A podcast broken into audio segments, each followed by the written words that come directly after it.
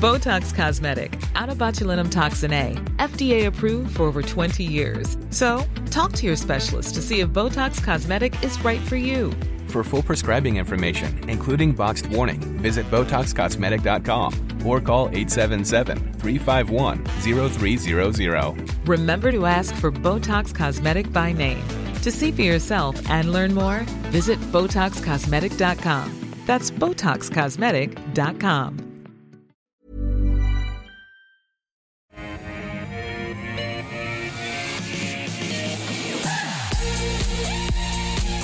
Hello, welcome back to ausbiz. Great to have your company for the next hour or so as we kick off the afternoon with the call. Uh, 10 stocks that you suggest we take a look at. I put it to an expert panel. Let's get stuck straight into it because these two blokes are very hard to keep quiet. Uh, always with great information, so we want to give them as much time as possible. Andrew Wielandt from uh, DP Advisory, Wealth Advisory in Toowoomba. How are you, mate? You well? Kochie, always great to be with you and, and my, my good mate Henry. So thanks for having me yes. Henry Jennings from Marcus today. Keeping dry, Henry? Uh, yeah, it's not uh, not easy, Kochie, up here at the moment in Sydney. It's it's pretty wet, I have to say. and, and the roof in our office actually leaks. Oh, okay. All right. That's a good sign. Uh, not great. No, not great. exactly. All right, let's get straight into it. Uh, first half hour of the show, we're going to be taking a look at Reliance Worldwide, Ashley Services Group, uh, the ETF Securities FANG ETF, Endeavour Group, and Allkem, which I thought, what was Allkem? But it's the old Orocobre. So uh, we'll get catch up on that. Uh, so much information coming out on the markets today, so many earnings reports. I thought we'd do a quick fire look at two of the big players uh, in the news this morning Woolworths and Domino's and get the guys' view on it. First cab off Woolworths. Um, cutting its interim dividend after what it described as one of the most challenging halves it has ever experienced. Profit slipped more than 20%, though was higher than the market expected, uh, with inflationary pressures and rising COVID cost of blame. Uh, look at uh, company looking confident of an improvement in for, uh, financial performance, with the caveat COVID doesn't again throw a spanner in the works. Of course, um, shares ticking up into the green today, up 2% on that result. Follows Coles just a couple of days ago. Uh, Henry Jennings, what do you think of the Woolworths result and, and the stock price? Uh, thanks, Kochie. I mean, it's a, a, a, bit of a dirty result in some respects because uh, it no longer has the Endeavour Group in it. Uh, of course, that was spun out, so that does make it a little bit hard to compare. But it does seem to be winning the battle at the moment with Coles, which is good. And I think the other thing that it's got going for it is that our habits for shopping have changed during the uh, pandemic lockdowns. In terms of, you know, we've got that online shopping list now that they deliver and that big threat from Aldi, which we've seen in hmm. recent years, doesn't seem to be quite such a big threat. We've seen, I don't think, think I've ever seen an Aldi van delivering uh, to uh, the groceries. At least you can buy a chainsaw or maybe a 3D printer on Aldi, and they'll deliver that. But I'm not sure they'll deliver a steak. Mm. So I, I, think this was a pretty solid result, and it's uh, a little bit cloudy because of that Endeavour thing. That's primarily the reason why they cut that dividend uh, to reflect that. But uh, and there was also a massive profit to reflect the fact that they demerged uh, that business as well. So uh, for me, doing well, doing better than Coles at the moment. They too vie. You know, it's kind of a two-horse race, neck and neck, and one gets in front of the other. But uh, this looks like a pretty solid result, and barring any disasters, of course, uh, that always in the background. But I think this one is definitely a hold, and the reaction today is probably good and we probably see some upgrades mm. as well. So maybe okay. it's more a buy than a hold. Okay, um, Andrew. Yeah, look, Kochie, I think it's actually a buy. I, I agree with, with Henry unusually. Uh, it was a uh, it was a, uh, a messy result, and certainly trying to strip out Endeavour. I'm really looking forward to talking about Endeavour shortly. But uh, look, Big W continues to disappoint, albeit it's now profitable, which is uh, um, has been a challenge for that business. And the other thing uh, they flagged was COVID costs continue to be an issue. COVID costs were around 0.2 of a percent of sales for the uh, second half of last year, now looking at being 0.5%, which, you know, 0.5%. But uh, uh, basing off that 0.2, it just shows that even though hopefully we're moving into endemic, uh, that's COVID still, the, and the impact of that's still going to impact. The other thing they flagged more broadly was inflation or food pricing. They're seeing about a 2 to 3% increase in food pricing, which is obviously a concern from a broader inflation perspective. But Woolies Kochie is a buy. Okay, all right. Prefer it over Coles. Um, let's take a look at Domino's though. Um, it out today. It was such a darling of uh, of the COVID period. Profit down seven percent. Uh, $89 million despite a 10% increase to revenue. Company saying short term sales growth challenging but has reiterated its three to five year outlook for store growth of 9%. Uh, been a positive start to the second half with the network sales up uh, 6%, uh, interim dividend of 88 cents, shares thumped. Um, down 15%, it uh, opened down 15%, it has stayed there. Um, Andrew, uh, Domino's result, uh, well below that 100 buck level now. Oh, it's a it's a trading company. I uh, I lament the days of MIM going. You could buy MIM at 82 cents and sell it at $1.50. Perhaps we found the new 2022 version of MIM uh, Domino's. It does move around a lot. Uh, look, I keep I think the key issue is a lot of these growth companies are priced for for, for perfection, and uh, and when they're not perfect then uh, the big stick is well and truly out. And as you said, a 15% move. I mean, we've seen lots of those styles of moves the last few days. Tyro down 27% mm. immediately to mind. The growth forecast is probably a little bit concerning as well. Uh, that the market, I think, is sort of looking for closer to 8%. And I think at the moment they're guiding the market sort of into the sixes. So, to Henry's point around upgrades for Woolies, you will be seeing downgrades for uh, Domino's. So, people trying to, I guess, uh, preempt those downgrades that are coming. So, mm. I would think at best, Domino's is a hold. Okay. All right. Henry, what do you think of Domino's? Uh, it's fallen a huge way. I've massive. got to say, this is this is a stock that the it's a been a massive fall. I mean, talk about stuffed crust. Um, I, have got to say, I watched uh, Don on uh, one interview this morning, and as usual, very polished performer, talking about the inflationary pressures that Domino's have in the system, and that's certainly one of the reasons why we've seen this stock come off. But what they are doing is they're increasing the toppings, they're increasing the premium uh, kind of offerings they have, and then offering a premium price for those offerings as well. So rather than buying the same old pizza your Hawaiian mm. with your pineapple on, that is that is an abomination. Uh, but uh, apart from that, but um, those sort of regular pieces, they're not going to be putting up the prices of those. They're going to give you something for something. So they will be putting up prices, but they are moving, you know, to stuffed crust, to more toppings, to more premium right. content on their pizzas. So I think that's a good thing. Um, I, I just find it incredible. This stock has dropped from sort of 160 bucks to 85 bucks mm. uh, recently. Uh, have people stopped eating pizza? I mean, really and truly. I mean, I know that we've all rushed out into the wide world uh, after the pandemic and uh, we've stopped ordering in, but uh, you know, footy season's coming, etc. I don't mind this one at some stage, and I think that stage is getting close. I have to say, after the big fall, what I was also intrigued about was uh, I looked at the short position in Domino's, which used to be massive and probably accounts for the reason why that stock price went from 90 bucks to 160 bucks as all those shorts covered. Uh, and now, of course, uh, they've covered. There's only 1.7% of the company actually shorted, where it was around 10, 11, 12% mm. at hmm. one stage. So uh, the, the bearish bets aren't there at the moment, which probably explains why it's been sagging. Uh, there's also competition from Pizza Hut coming. The, uh, the gentleman behind Pizza Hut is promising to open 500 stores or to to put their numbers up to 500 stores and really bring it to, uh, to Domino's. I think they've got around seven percent of the market, Pizza Hut. Um, so it, it's still not huge. They're looking to build that up to nine percent.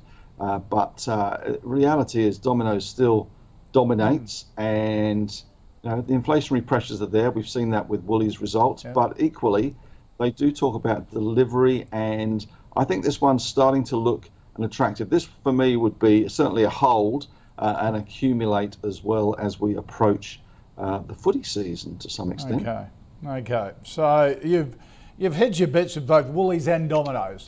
Hold, buy, Yeah, well, hold, I, buy. right. Well, I, I, I will be definitive. I'll be definitive on Woolies as a buy, and I will Right. also. Uh, I think Domino's may be uh, come a little bit of a downgrade after the results with brokers getting a little bit nasty, uh, but after that washes through, then it is a buy. Okay, all right.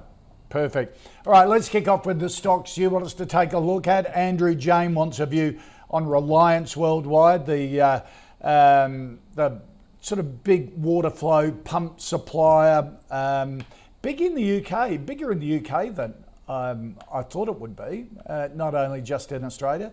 Um, what do you think of Reliance results at Monday? I think. Yeah, look, it wasn't too bad, and um, they uh, they seem to be managing that supply chain issue really well, which is obviously a, a key issue for a number of these businesses at the moment. They've also got pretty good exposure to the US, and that's certainly what we is also sort of helping their business along. In particular, that sort of um, home renovation and uh, and repair piece, which of course we've also seen in both uh, Australia and also in the UK. I sort of compare them a little bit to Reece, R-E-H, and if you look at the margin that Reliance have relative to Reece, albeit it's probably a somewhat unfair comparison, um, they've actually Reliance have actually got three times the margin that Reece has. So you know we certainly have businesses that are, are like that. The PE is 21 times earnings markets 18, so it's in that ballpark. We're looking at around forecast EPS growth of around 14% over the next 12 months. And as we can see, the chart's pretty kind. It's been um, up 15% over the last uh, per annum over the last five years, which again we can see there. Um, and it's trading sort of well below consensus. Consensus is about six dollars twenty-five relative to the market, which is uh, where it's sitting at the moment. So, look on balance, um, I'll say, I'll say it's a buy. There we go. I know you're not liking the whole mantra today, so Oh no no no no no! I'm I'm not liking the hold slash buy. So I just want one. I don't want. What, yeah. Yeah. Well, my initial thought was hold, but just Right, okay. I was just talking right. through with you, I'm, I'm sort of happy to sort of change my mind midstream. We'll, we'll, we'll stick a buy on it. We'll give it a go. Henry Jennings, Andrew convinces himself uh, with his answers, and that's that's really good. Um, what do you think of Reliance?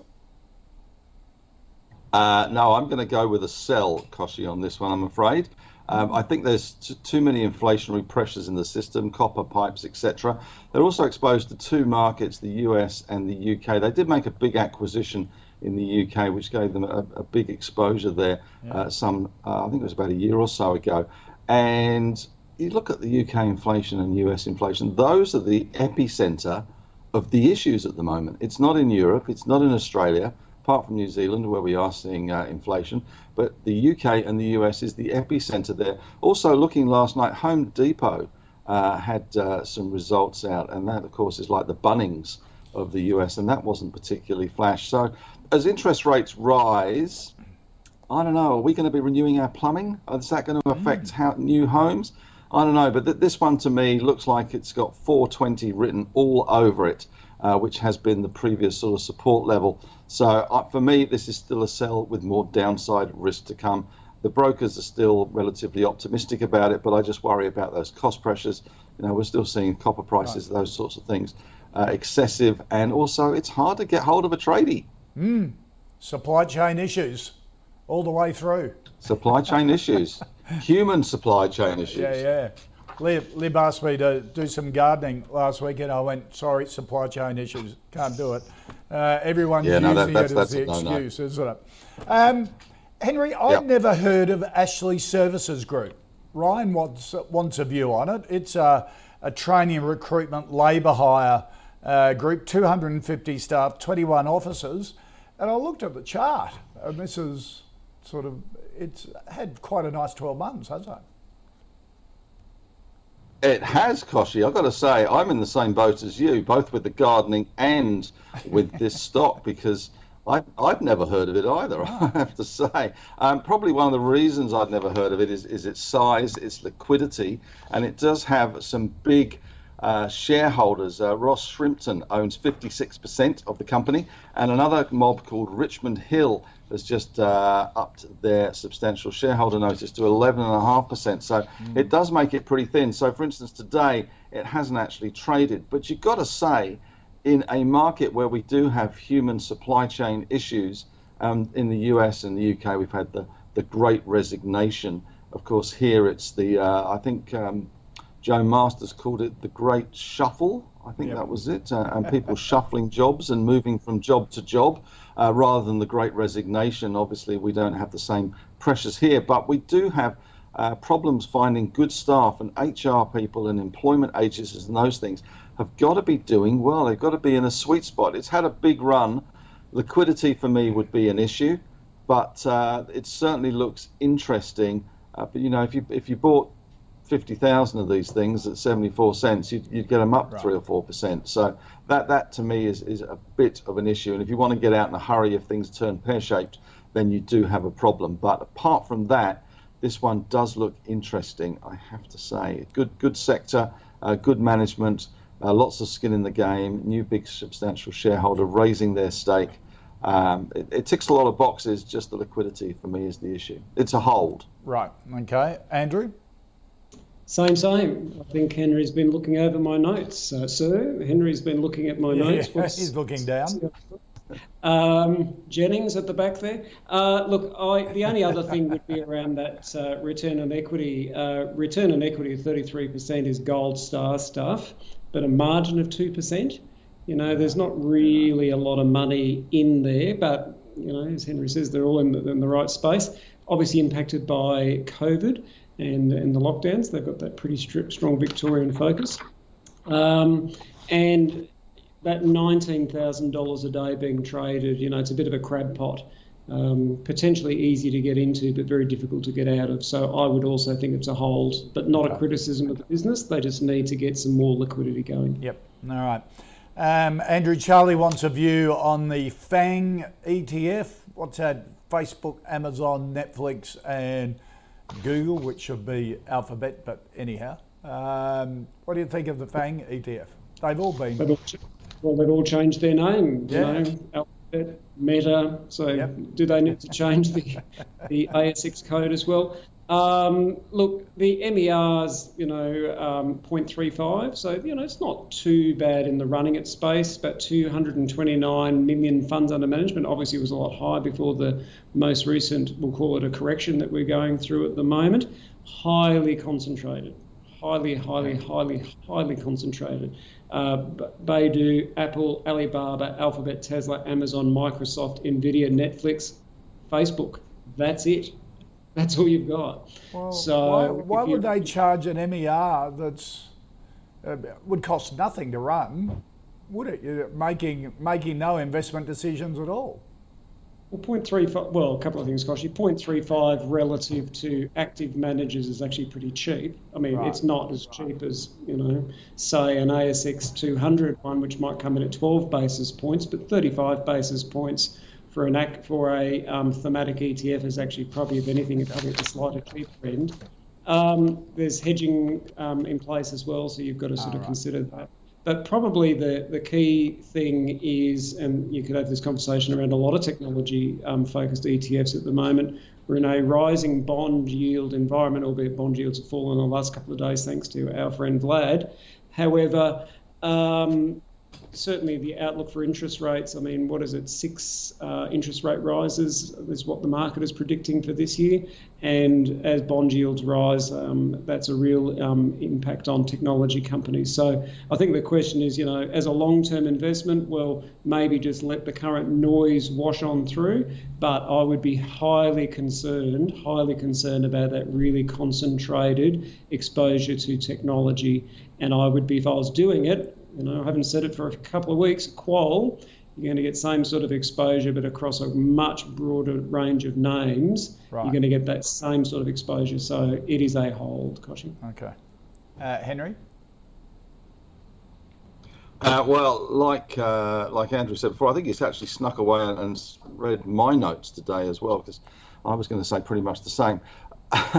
The um, this thing's fallen 40, uh, 21% from mm. its highs back in November. It has been, uh, you know, everyone gets hung up on how cheap these ETFs are in terms of the management expense ratio, which it is 0.35. It is cheap, but 21% down, and you, you know, it's um, it's hard to get away from the fact that this, as Andrew rightly points out, is very concentrated, and you're not just getting the fangs, no matter what mm. they've been renamed. You're getting the Baidus, you're getting those sorts of things, you're getting the Alibabas.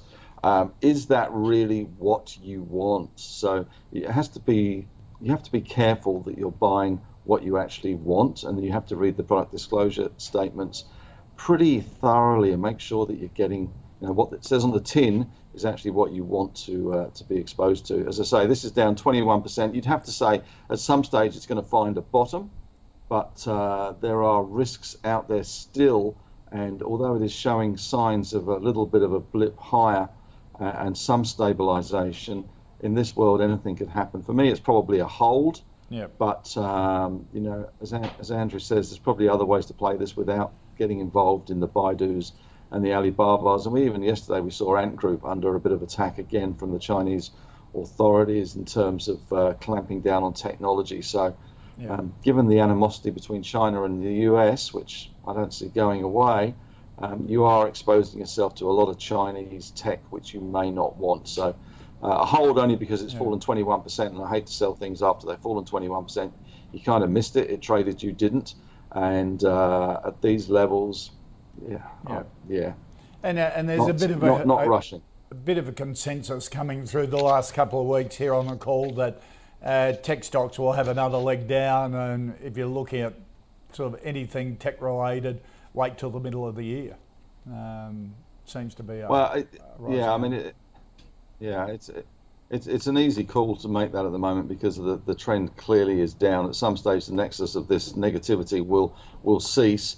Uh, I suspect the Ides of March, where we see uh, Federal Reserve Chief Jerome Powell uh, put down his marker, his line in the sand, will yeah. be pretty, uh, pretty big moment for the markets this year. If he goes 50 basis points, it's going to show a statement of intent uh, far yep. more than the slow and gradual 25 basis points. Yep, absolutely.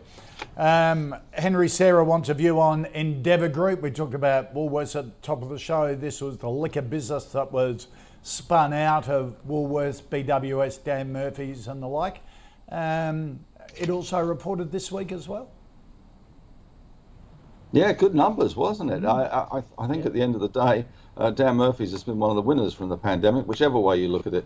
Uh, whether uh, whether it's from stay-at-home drinking or whether it's been out and about in pubs and clubs and hotels, etc. I think Endeavour certainly uh, shone with these numbers. It has run pretty hard.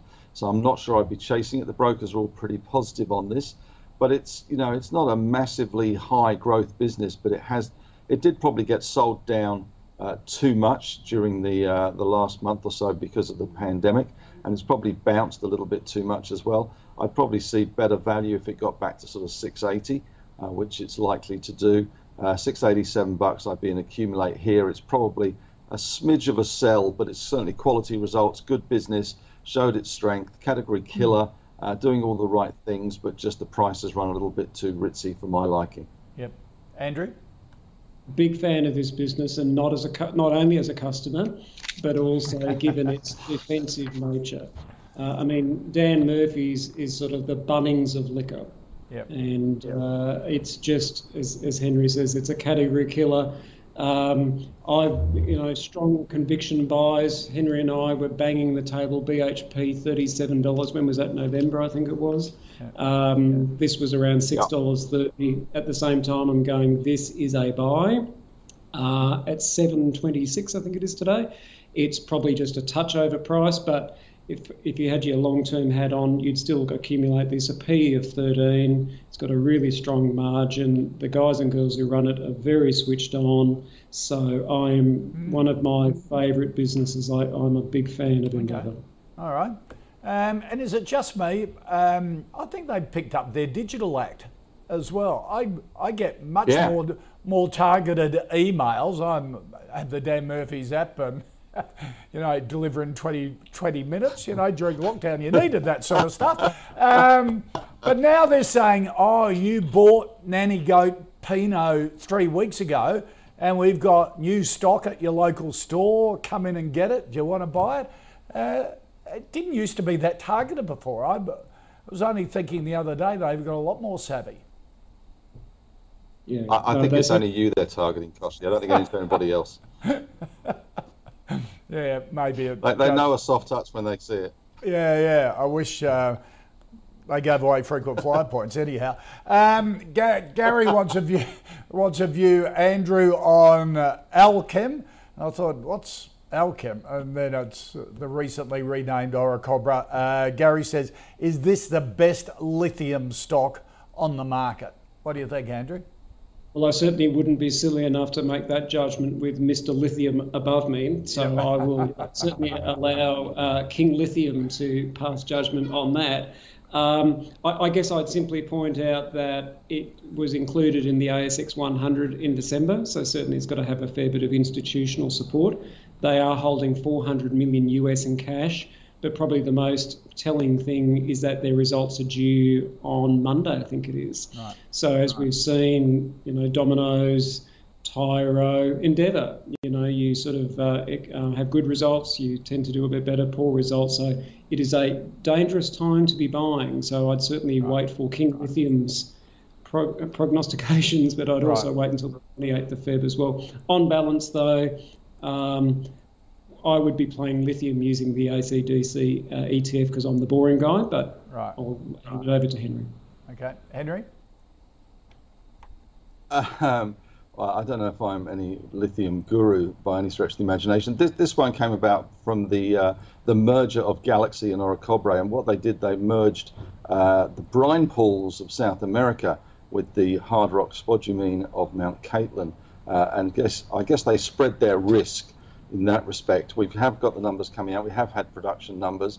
This one is quite volatile, I have to say, as is the whole space at the moment. It is driven by sentiment to a, to a large degree, and we saw Albemarle numbers out. Uh, I think it was a week or so ago. The stock dropped. I think it was about 20% on the back of the numbers. It was an absolute shocker, and it showed that there are certainly price pressures in the system in terms of these inflationary pressures, etc., that we, we are seeing, and that it was costing them more to get their product to market, and also they weren't able to access the high prices. Now, today we've had what I think is one of the best lithium stocks out there. Uh, the results out today was Pilbara, PLS is the stock code there, yeah. and we did see the fact that Pilbara have been able to uh, access those high prices. And although they have had issues with production in terms of downtime for maintenance, and also finding staff because of the uh, WA border closures, etc., and pressures there. Uh, still not a bad result given uh, what's happening. Their CEO is retiring at the end of the year. That is my probably my go-to lithium stock in the quality end of the spectrum, actual producer.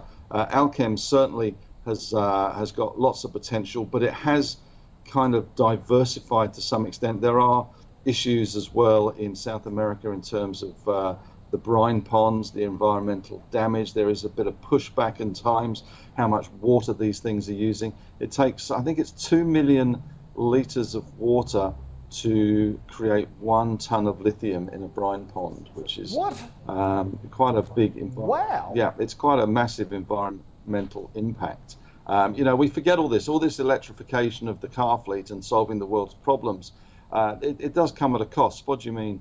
Uh, mining is not the um, not the easiest and it's not the not the cleanest, and they're trying to make it clean. And brine again is not the easiest or the cleanest. In fact, you know there are um, you know problems with this. And we have seen soil erosion, soil contamination, farming land under pressure in uh, South America, and Chile has a new president. So for me, Pilbara completely concentrated in Australia uh, with their project. I think that is the one that I would buy. This one will bounce around but Pilbara for me is a preferred one. It's certainly a hold. I still like the space. There is a gaping hole in the next two years between uh, supply and demand, but after 2024, 2025, we do see some of the projects that are now uh, being built come into uh, come to fruition, and that will take some of that demand uh, away. You know, the experts still say there's going to be tons of demand because of the way electric vehicles are going, but um, it remains to be seen what the price is. At the moment, the prices are very elevated in lithium because of this right. sort of shortage. You just buy what you yeah. can to ensure that you have a battery that um, is is able to push your electric vehicle along. Okay, all right. So a hold for Allkem. Uh, let's recheck the uh, check the first five stocks plus our stocks of the day. Woolworths a buy from both uh, uh Andrew and Henry. Uh, a hold on uh, on Domino's. Um, Reliance a buy from Andrew. A sell from Henry. Ashley Services a hold from both. Uh, the FANG ETF, it's fallen a long way. Uh, it's a hold from both, although um, if you want to get into that area, um, Andrew prefers Qual. Uh, Endeavour, a long term, if you've got your long term investment hat on, Andrew likes it uh, at these levels. Uh, Henry would prefer it to come down around that 680 mark, but still likes it as a business as well. Uh, um, not at the moment for Andrew. Wait until the results come out next week because they're pending at the moment. Anything can happen in this whole lithium space. He prefers the ACDC ETF, and uh, for Henry, it's a hold, but in the area of preference for Pilbara. Uh, let's uh, here at the, the call. We've been following our own fantasy portfolio um, since July 2020. Um, let's see how we're going uh, for the week down to uh, just over 2% for the month, down just under 6% for the financial year to date, down a third of a percent since the inception. On July the 1st, 2020, it is up 34%. And uh, next week, we'll be launching our, our new fantasy portfolio. It's a live fund with a much smaller basket of stocks, still using your requests and our experts buy, hold, or sell recommendations uh, as the first filter, but instead of, uh, for example, Woolworths going automatically into the calls fantasy portfolio, it will go in front of an investment committee, um, which will decide whether it goes into the fund or replaces another stock in the fund, and we will do an extra uh, edition of the call to take you inside the, the musings of the investment committee. The whole point of it is to give you more insights in how you build and construct uh, and manage a portfolio. So, all part of learning more about what the experts do uh, do every day. So uh, that extra edition of the call,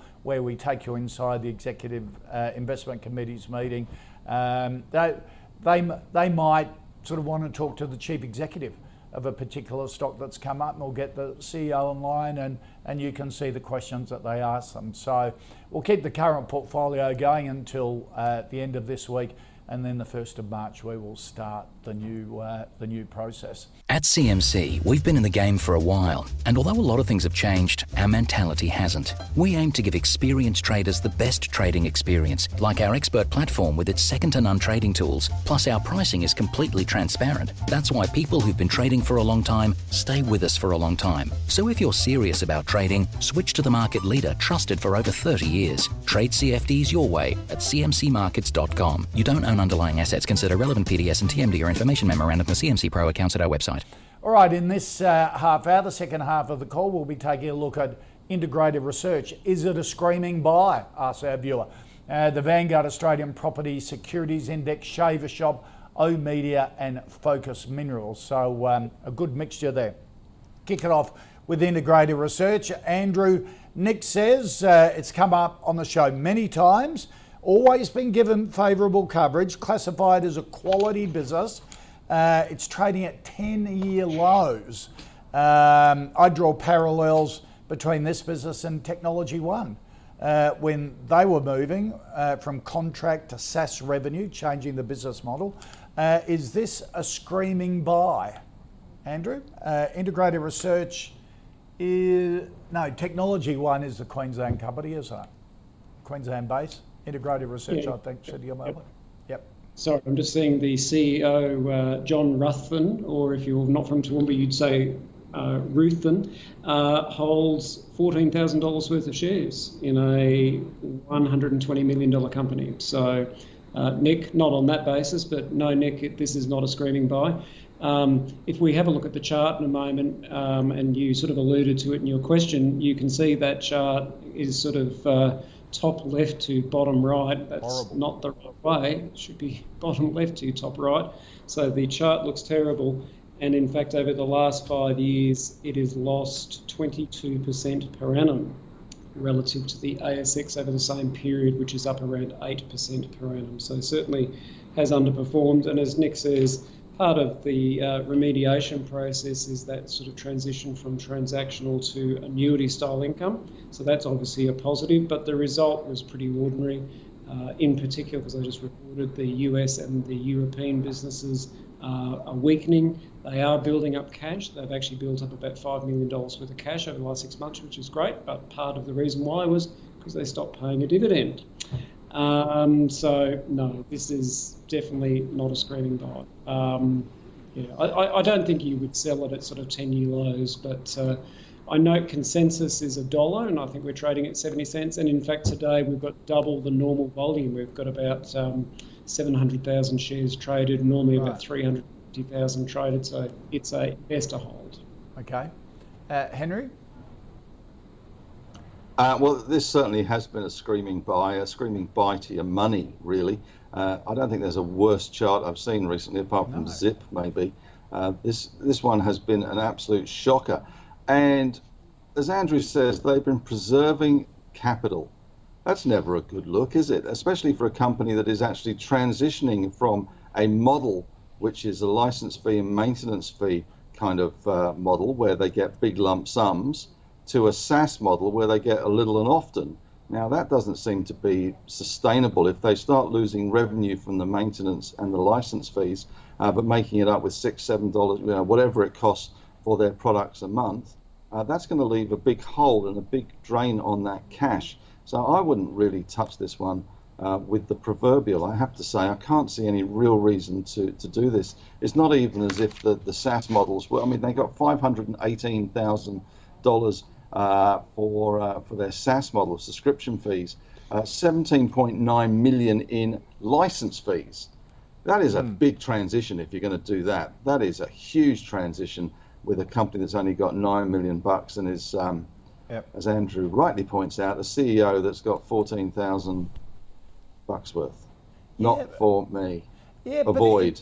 It, it, wasn't that long ago, Henry, that it did have um, a, a, lot of fans in the market. I remember uh, Nick is absolutely right on the call. Probably eighteen months, a year ago, um, it was one of the premium tech stocks or new tech stocks to come onto the market. Um, well, that is that is very true, Kochie. But as you know, everything goes in cycles. Yeah. Everything relies on sentiment. You could say the same about Zip. You know, at one stage, that what was that, fourteen bucks? Yeah, yeah. Uh, now sort of two dollars, two dollars thirty afterpay, yeah. topping out at one hundred and sixty dollars, taken over, and now languishing at uh, half that. So effectively. So, you know, everything does come in cycles. You've got to deliver. These guys obviously promised and mm. failed to yeah. deliver. This transition yeah. to the Fair SaaS enough. model is fine. That's great. So you can see through that. But a $17.9 million in license fees and 7.8 million in maintenance fees, that's fantastic, great.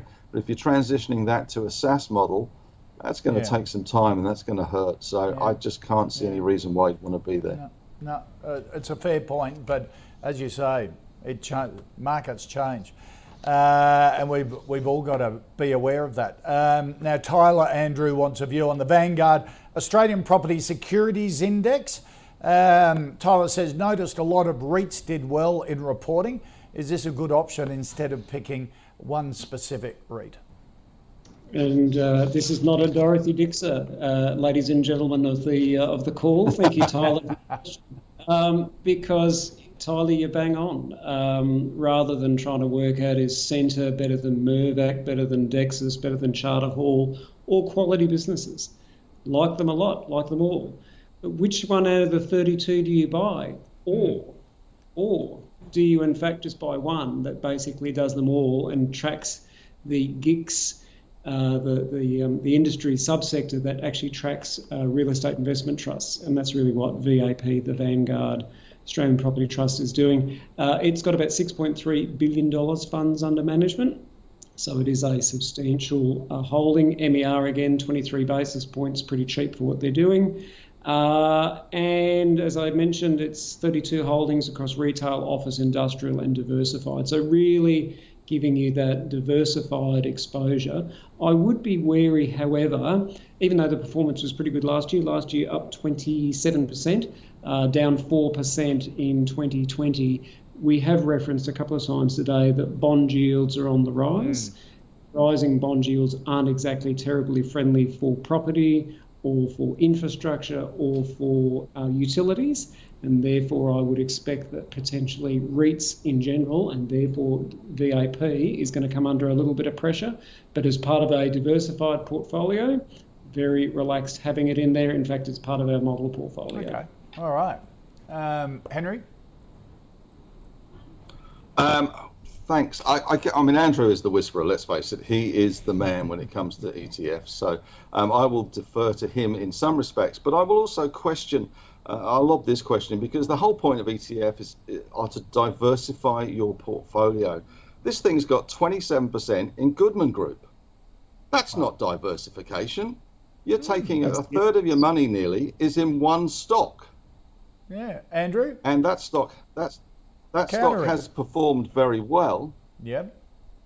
Sure, but that's the index. Um, that's um, so we go to our oh. friends at Stanford Poor's, who, hang on, steady up, Tiger. They're our friends at Standard and Poor's, and they determine what the index constituents are. So if you remember the index constituents, it's a market cap index. So as an example, how big is BHP at the moment? It's about what 10, 11% of the index.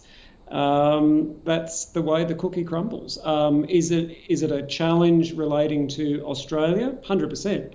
Uh, that's why, again, from a diversification point of view, you don't want to be exposed just to one particular market. You want to have that broader sector. Yeah. So, again, in our model, we also have an international um, property ETF as well. So they sort of complement each other for exactly the reason that Henry just pointed out, what we call concentration risk. Right. Henry, I didn't realise Goodman yep. made up such a big part of that sector.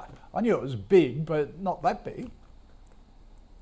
Yeah, well, I, Andrew's highlighted the problem. I mean, this, this thing tracks the index, and the index is very concentrated in Goodman. Because Goodman has been such a stellar performer, logistics, yeah. warehousing, etc., they've been a big winner uh, from the pandemic. Whichever way you cut it, they have done very, very well. And REITs generally have done very, very well because of the property valuation upside that we've seen in a lot of these companies. Interest rates at record lows and uh, valuations, despite the fact that you know you've got office blocks around the city with with nobody in them, looking like the Mary Celeste as people come back to work gradually and look at their coffee cup from two years ago and think, oh, I shouldn't have left that there. But um, you know, I I think this is probably a hold, but I do worry about that concentrated risk you've got. Yeah. And it's not a criticism of of this ETF. It is just as Andrew points out, you need to be aware that when you're buying these ETFs, you're not just buying the whole sector in equal weight, you are buying the index, mm. which may be skewed towards two or three stocks. I mean, you've got Scentre Group 10% and Dexus 7.8%. So, you know, that, that is a big skew towards three or four stocks um, in this one. You're not just buying the sector. That is not a fault of the ETF because the ETF does what it says on the box. It tracks the index, but it mm. is hmm. a fault of the Australian market. You know, the banking sector is 25, 30% of our market. BHP is 10%. That is part of our problem. When you're big, you're big, and the rest of them fall by the wayside. Yeah, yeah. that is a huge gap, isn't it? Um, Henry Marshall wants a view on Shaver Shop, the, uh, the grooming specialist, as the, the name implies, 120 stores throughout Australia and New Zealand. Yeah, I'm not. I've got to say, I'm not sure about this one. It's, it's one that I took a look at a couple of years ago and really liked it, but it didn't trade a lot. It was around sort of 70 cents. It uh, it did nothing for a long time, then had a big sort of upgrade cycle. It popped as well recently. Of course, it's been one of the winners from pandemic yep. in terms of uh, grooming products. I think you know 27% of their profits comes from hair grooming and cutting. So you know, clearly if we don't go to the barbers and we can't go to the hairdressers, this is where you've gone. Their online offering has been going gangbusters. Um, it's weird that, like you, Kochie, they used to target me, maybe because my hair's such a mess. Um, but they used to they used to target no, me. Target me. Um, I, oh, no, that ship sailed. Um, but they used to target me, and I'd, I'd get to, you know two or three emails a week from Shaver Shop, uh, signed up, etc., just to see how good they were at the online marketing. But that seems to have tailed off. The, the, question, I guess, is now that we're allowed out and restrictions have uh, have eased, whether we're still going to see that stellar growth. But I think you know that they've done very well. Good management. It's I, I wouldn't be surprised to see it drift lower. It is a bit liquidity challenged as well at times. I wouldn't be surprised to see it drift lower, but around you know around a dollar, I think that's pretty good buying. Here at a dollar 14, 15, uh, maybe it's got a propensity to drift lower until we wait for the um, the results and see how the world pans out uh, post COVID. But uh, you know, clearly there were some interruptions over Christmas time with with people getting into the yeah. shops. They're looking to open more stores. Uh, and they're all owned by the company. None of them are franchise stores either, which is important because they do then have control over them. I don't mind the stock. I just prefer to buy it cheaper. Uh, it's probably a hold if you if you own it. If you don't own it, maybe just put it on your watch list and keep an eye on it hmm. for that uh, that drift as the world opens, and maybe we'll go and get our haircuts yeah. uh, from a real person rather than give, giving it a go yourself. Yep, Andrew, what do you think of Shaver Shop? All the retail experts we talked to, even though it's sort of a, a bit of a funny niche, um, so it's really well run. Has been right from the start. Good management. Yeah again, you and I, Kochie, have no first-hand experience being follically challenged. However, um, as a as a business, it does seem to be pretty well run and reasonably valued. A PE of nine relative to forecast earnings per share growth of nine percent. So again, fairly valued. But I, I agree with my learned friend. Probably closer to the dollar is where you want them. Margins of around 44% were great. Uh, I, I, also note that the chair is in fact uh, a non-executive director of um, which is sort of one of uh, mine and I think Henry's uh, companies, BTI. So uh, again, you know, if we apply that management lens, which as you know, or governance lens, which as you know I'm pretty keen on, uh, that sort of does instill me with confidence. But it's fairly valued. If I was being miserable, Andrew the miserable around that dollar mark. Okay, all right. Um, now, um, Andrew, oOh!media, Ali wants a view on that. The big outdoor advertising uh, business, 37,000 digital and static uh, locations. They're all the big outdoor signs you see at airports and shopping centres, bus stops, and the like. Um, really got hit by COVID. Uh, not much traffic, uh, foot or car traffic going by them. How do you see them now? Yeah, it's interesting you talk about airports because about 25% of their revenue actually got impacted by their rail business. And, so, and again, not that they own trains, obviously, but you know, as you're saying, as you get off a hmm. plane or hop off a train or whatever, you see the big sign. So 25% of their business is uh, rail, is flight, and also within offices, you know, in your coffee shops or you know in the, the downstairs areas of those big buildings. And so that's having, obviously had a significant impact in their building and then, of course, on their business rather. And then, um, in the context of people coming back to work, people aren't coming back to work as quickly. So mm. they're very keen to sort of compare themselves to 2019 when things were normal and how the business is going. They've done a great job in paying down debt. They've retired about 43% of their debt. Uh, they've reinstated their dividend but it is an advertising business. And uh, I think from, you know, we were talking before about how you're being targeted by uh, Endeavour as an example relating to your drinking habits, no judgment. uh, I think, uh, you know, the world is changing and perhaps physical isn't as much as important. So mm. I okay. would. Okay. Um, Henry? Uh, I don't mind this one, I have to say. Um, it's probably a bit of a hold. We're in an election year. Uh, we're also going to be out and about in our cars more than ever. The traffic is returning, so we're going to be looking at these digital billboards around the place. We're also going to be travelling more. It has been, I guess, a little bit of a reopening play. Uh, their um, their revenues back to around 80% of their 2019 levels, so that's certainly a positive. They are converting more of their more mundane static billboards, I guess, to digital, which can then sort of leverage the uh, the site they own because of uh, you can change the ad far quicker, mm. far easier uh, from with that method. So I don't actually mind this. I saw the CEO being interviewed the other day uh, and was quite impressed with her, I have to say. Um, but um, I'm, I'm not sure what the catalyst is you know, pre-pandemic, this was a three dollars forty stock. Now it's a one dollar seventy stock. Will it get back to three dollars forty? I'm not so sure. We're in that world anymore. But as uh, more and more people look to get their message out to the general public, and maybe we're seeing somewhat of a demise of social media messaging and, and Facebook targeting, uh, which seems to have got a bit of drift since the uh, Apple change there in privacy settings, maybe this one could pick up some of that slack. So it's it's definitely a hold from me. Right. As I say, I was pretty impressed with the CEO and what she was saying about the prospects for the company, especially in the digital space. Um, it's it's kind of got a few tailwinds behind it this year as well. So uh, it, it's a hold, okay. but I'm not sure what the, the big catalyst is uh, to change this one around. All right. And uh, our final stock, Henry Seb wants a view on Focus Minerals, the uh, gold explorer in uh, in WA.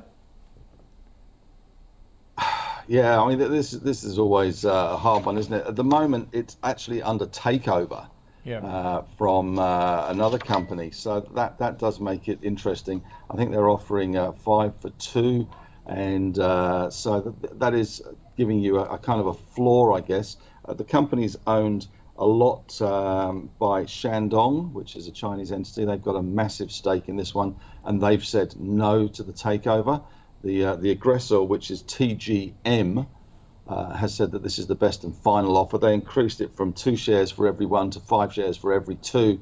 So they've upped it a little bit, but it's still the stock price is above the offer price. So clearly, it's not going to succeed in this uh, this kind of thing. And they have said it's best and final, so that's going to walk off into the sunset. But I guess it does show that the value in some of these things. Uh, it did have a big bounce uh, back in uh, sort of Christmas time and January, but uh, it, it's a gold stock, so you know that, that's a bit of a theme at the moment with with gold being seen as the hedge against the uh, the Vladimir put mm. or yep. the Vladimir um, invasion force. But um, yeah, no, for me, it's just a little bit too small, a little bit speculative. Clearly, it's got some appeal. TGM bidding for it, but uh, Shandong's got a pretty much a okay. um, a stranglehold on this one. Okay, Andrew reading the ASX announcements, Kochie, I wanted to grab some popcorn because of all the the toing and the throwing. it's sort of wow. You know? uh, yeah, look, this this has got no chance of getting over the line. Um, and as an investment, I mean, as Henry's right, gold is an interesting place, and certainly, you know, Laverton and Coolgardie, where they've got their where they're trying to sort of get things going again with processing plants, etc. $29,000 a day is traded. Right. Uh, you've got this bond fight going on at the moment between Feeder and them. Major shareholder going all too hard. I'm saying it's all too hard as well. So, okay. no thanks. Don't need it. Andrew Wielandt from DP Wealth Advisory. Always great to catch up. Um, Henry Jennings from Marcus today will let you go and change buckets under the leaks to fight the rainstorm. All right, guys. have a good rest of the week. Thanks, guys. Good to see you. Cheers.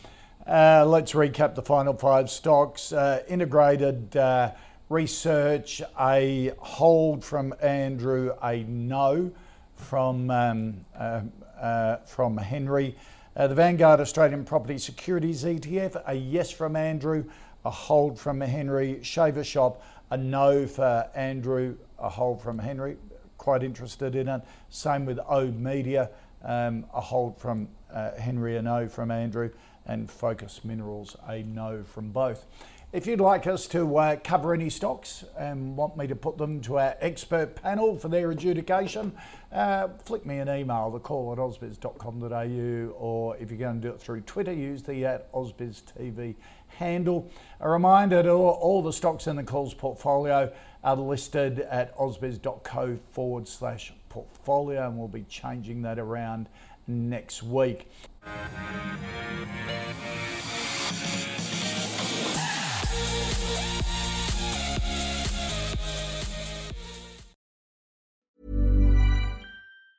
Tired of ads barging into your favorite news podcasts? Good news. Ad-free listening is available on Amazon Music for all the music plus top podcasts included with your Prime membership. Stay up to date on everything newsworthy by downloading the Amazon Music app for free or go to amazon.com slash news ad free. That's amazon.com slash news ad free to catch up on the latest episodes without the ads.